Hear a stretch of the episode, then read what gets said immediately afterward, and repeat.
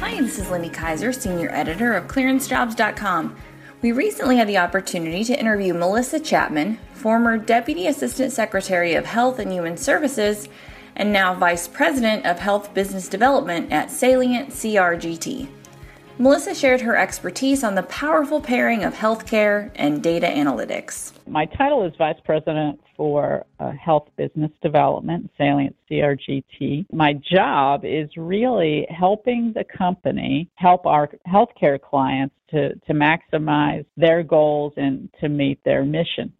And the way that I participate in that is by doing business development and partial solutioning for all the opportunities that we propose uh, to the government. So, for example, uh, we do a lot of work for the Department of Health and Human Services, the VA, and Defense Health. And a lot of our success has been in helping them to integrate their technology solutions into their health mission.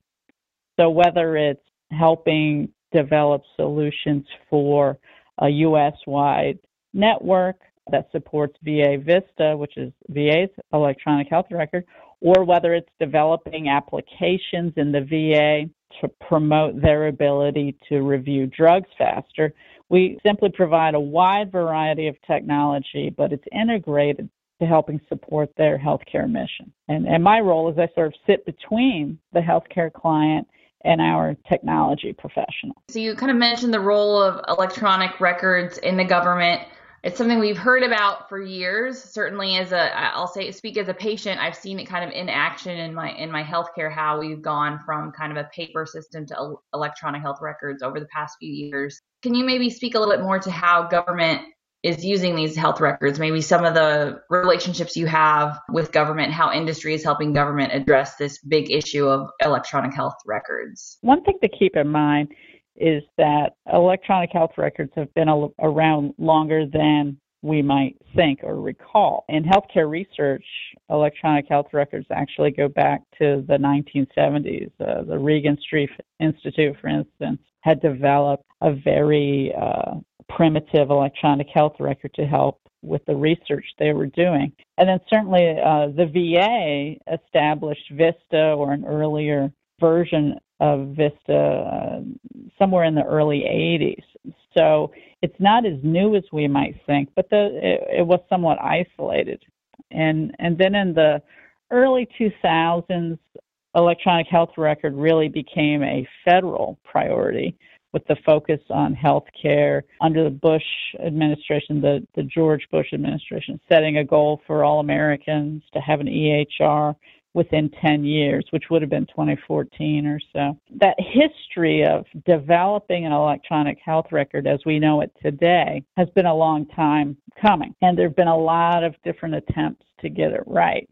Uh, where the federal government helped a lot is when HHS led the establishment of national data standards and uh, conducting a series of use case scenarios to make sure that we could issue not just data standards, but a use standard to really facilitate the collection of data at the point of care, which is really what the electronic health record is. And with those standards, that really started uh, to increase adoption rates for electronic health record. In addition to that, when the Centers for Medicare and Medicaid Service provided financial incentives uh, for physicians to uh, adopt electronic health record and gave them a couple of years to do that, that further helped to round out adoption rates around the country. So now, as you mentioned at the opening, most of us have experienced some form of electronic health record uh, either at our general practitioner or even at the dentist. They have their own type of electronic health record,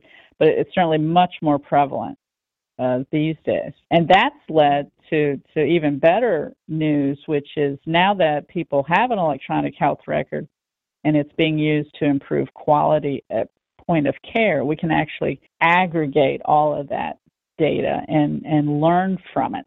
So there's really two different uses. One is that provider on patient experience where electronic health record and the information behind it helps to improve care. But now researchers across a variety of disciplines can explore that data, group it with other kinds of data to develop new best practices, whether it's figuring out how to combine it with environmental data or exposure data so that we understand disease prevalence better or combining it with social media data and other personal data as the VA does to help understand and assess behavioral health uh, in a better way. And we even have some research in the government at NIH combining children's school performance data and nutrition data with electronic health records so that we can improve uh, pediatric practice.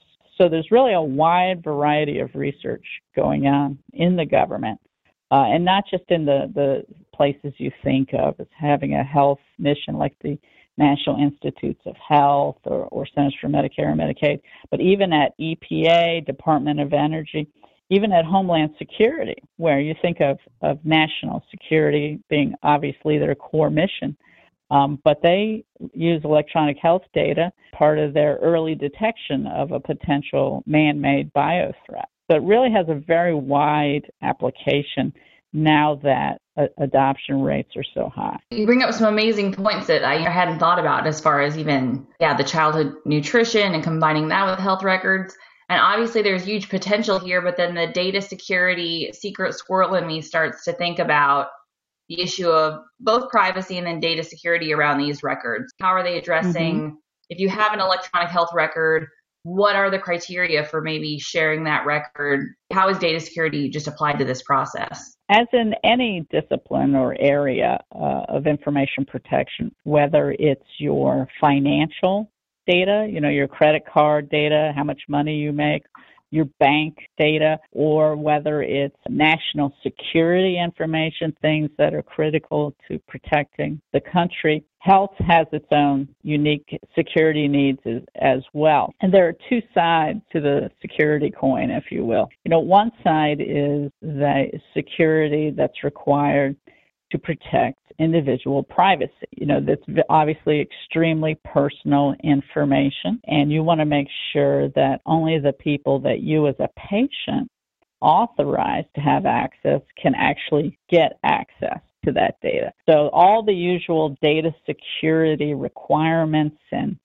technical solutions for cyber are expected around health data. The other side of that coin is you need to provide access to your health information in order to get the best care that you can, even to get that care paid for. So, out of the box, almost without thinking about it, all of us give entire health practices, entire hospitals permission to see our information. So, that may be in any given uh, clinic or hospital, anywhere from 10 people to 100 people and, and we give permission for entire health insurance companies to have access to our information to facilitate payment. So, so it's an interesting paradox that while we, especially as American citizens, insist, and rightly so, on personal protection, privacy regarding that information. We also have to make sure that the right people can access it in order to help us. And there's even a, a parallel, again, with national security around health data. You know, any individual piece of information from my health data, I could give you. For example, if I only gave you my temperature, you can't do much with that. If I only gave you the street on which I live, you can't do that very much with that. But just like national security, if I'm able to combine information about you from a variety of places that where it might seem only an innocuous amount of information is available, suddenly I have a, a, critical mass of information that does give me unwarranted insight into your personal health situation. And because of how we link health data to other information, financial information, information about where you live, information about relatives, suddenly by releasing one piece of data at a time, we've actually compromised our privacy and compromised the security around information. It's a very complex functional issue when it comes to what is the right level of security for health data and a complex technical issue when you think about the need to ensure appropriate security, even at the data element level. Is that something industry is working on with government then to kind of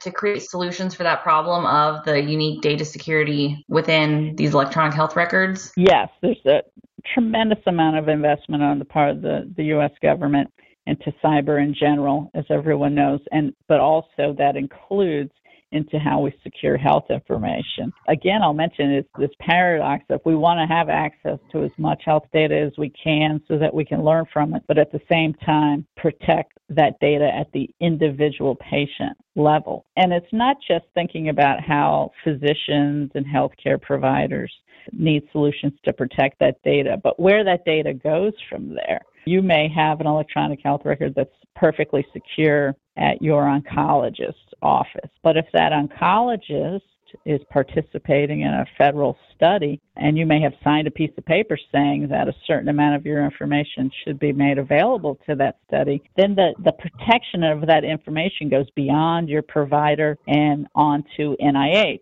or FDA or the National Science Foundation. So the, the, government agencies accessing this data take it very seriously. They they do not want to be in a position of having compromised anyone personally, but they definitely need that information to continue to build the knowledge base. You don't see a single federal acquisition with regard to healthcare data that doesn't include a significant and detailed description of the security requirement associated with the work. That makes me feel a lot better because I'm I'm having some flashbacks to OPM and trying China having my college drug record, you know, already. So I think as you know, as a security clearance holder, you hear about this stuff and you think about the applications, and your first thing goes to the IT security aspect. And again, I just have never really thought through hearing about all this, what the cyber element is. So it's good to know that as the government is making these procurements and as they're developing these solutions, that cyber and IT is a big piece of that. And it's a big commitment. As you mentioned, there, there are unfortunate mistakes, but the, the commitment and the, the detail in how companies like Salient, CRGT, and others deliver cybersecurity to maximize that, that protection is, is in every project. You kind of spoke to this already. What are some of the ways that citizens do benefit from the government work that they're doing in these big data solutions? Intuitively, there's a sense that the citizens, you know, all of us certainly benefit from big research. We know, for instance, you might see on the evening news an announcement that the National Institutes of Health has made a breakthrough in treating a certain condition or a certain disease. So, so you see a lot of, of that benefit. Where it's less obvious is in, in critical personal situations. For example, if a patient has heart attack symptoms and, and you go to the emergency room, the way that you are treated in that first hour is actually from best practices that Health and Human Services have determined from research, especially AHRQ, the agency for healthcare research and quality. They play a critical role in helping to discern and publish new protocols. And at one time, what we were learning from health records and health data across the country, even when we would determine through research a new best practice, such as giving a beta blocker to a patient in an ER, it would take 17 years often for those best practices to actually be fully realized at your local hospital. With electronic health record and, and the onset of health information technology, that time is rapidly shrinking. So, one big benefit is in critical health situations, life or death situations, where new best protocols are being derived from this massive health data research that the government is doing, and that information can more quickly be pushed to real care to what you experience locally as a patient. What are some of your thoughts on the kinds of health IT workers that are needed to best serve clients? And are there specific skills that you're leveraging? Our approach uh, at Salient CRGT to looking at health IT workers, it, it, sort of comes out of thinking about how do you merge these two very scientific and technical disciplines. Uh, you know, you certainly don't want your doctor fixing your computer or your Java developer stitching a wound, right? But together, those disciplines know a lot about how to optimize the use of technology in healthcare. So our approach has been to demonstrate an appreciation, even a strong respect for the, the mission of our clients by incorporating professionally trained clinicians, epidemiologists, healthcare regulatory experts, people with experience in specific disciplines, integrating them with our technology professionals. For instance, if we're developing uh, a data analytics application for clinical research at the NIH, we bring our best and brightest around modern master data management techniques, modern latent semantic indexing methodologies for the data analytics. Wrapped around that and blended into it is a, a keen sense of what someone at NIH would want to do with those tools. We don't want to waste the time of our NIH client in explaining their job to us. We like to bring someone to the table who already understands in large part what that job is. So we're pre-packaging our solutions with that healthcare domain in mind. And then our clients, again, for example, at NIH or at FDA, they can then take it the last yard by telling us more specifically what they need. We need that information from them we wouldn't attempt to, to presuppose that. But it, it certainly shrinks the time it takes to improve what an NIH uh, researcher is doing, what an FDA regulatory professional is trying to do by presenting solutions that are 80% of the way there. I, I will also just add, as an aside, a, a shout out to nurses. Nurses tend to be often the best health IT workers around. And I think it may be because the, the nature of nursing requires you to be a, a jack of all trades.